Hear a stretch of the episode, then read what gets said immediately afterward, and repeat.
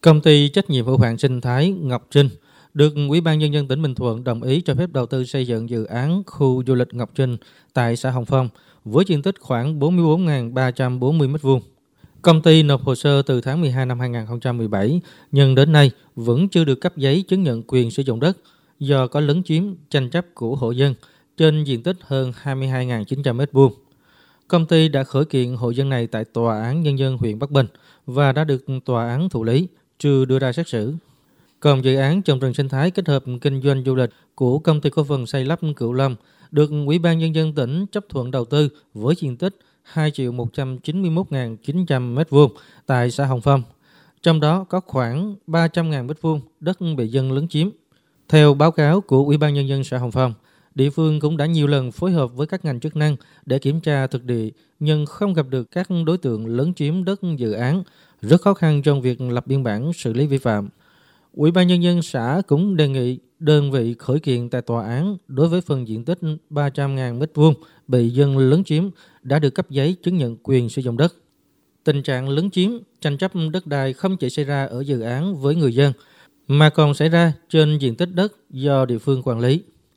Theo phản ánh của người dân, tại khu vực Trăm Bầu và Láng Cát thuộc thôn Hồng Thịnh, xã Hồng Phong, hiện có các trường hợp công dân ngoài địa phương đang tranh chấp đất đai tại khu vực này. Nhưng thực tế, các bên tranh chấp không có giấy tờ gì để chứng minh quyền sử dụng đất đang tranh chấp. Lý giải vấn đề này, bà Trần Thị Hoài Xuân, Chủ tịch Ủy ban Nhân dân xã Hồng Phong, huyện Bắc Bình, tỉnh Bình Thuận cho biết, trước đây tại khu vực này có một số cá nhân xin làm dự án nông lâm kết hợp và được Ủy ban Nhân dân huyện Bắc Bình chấp thuận. Sau đó, họ lại không tiến hành triển khai thực hiện dự án. Nguyên cả một cái khu này là làm dự án nông lâm kết hợp, họ bị trục trặc, họ không triển khai được không triển khai được mới bắt đầu tiến hành là xem xét cấp cho cá nhân nói chung là ở cái giai đoạn này thì để xét tính pháp lý để quy chủ thì cũng còn mất khá nhiều thời gian còn tại xã Hòa Thắng, huyện Bắc Bình cũng có nhiều dự án đang kêu cứu vì tình trạng lớn chiếm đất. Điển hình như dự án khu du lịch Sài Gòn Hồng Nghề của công ty cổ phần Sài Gòn Hồng Nghề. Hiện nay, đất của dự án bị hai hộ dân lớn chiếm với diện tích 19.654 m2 trên 121.250 m2 đất.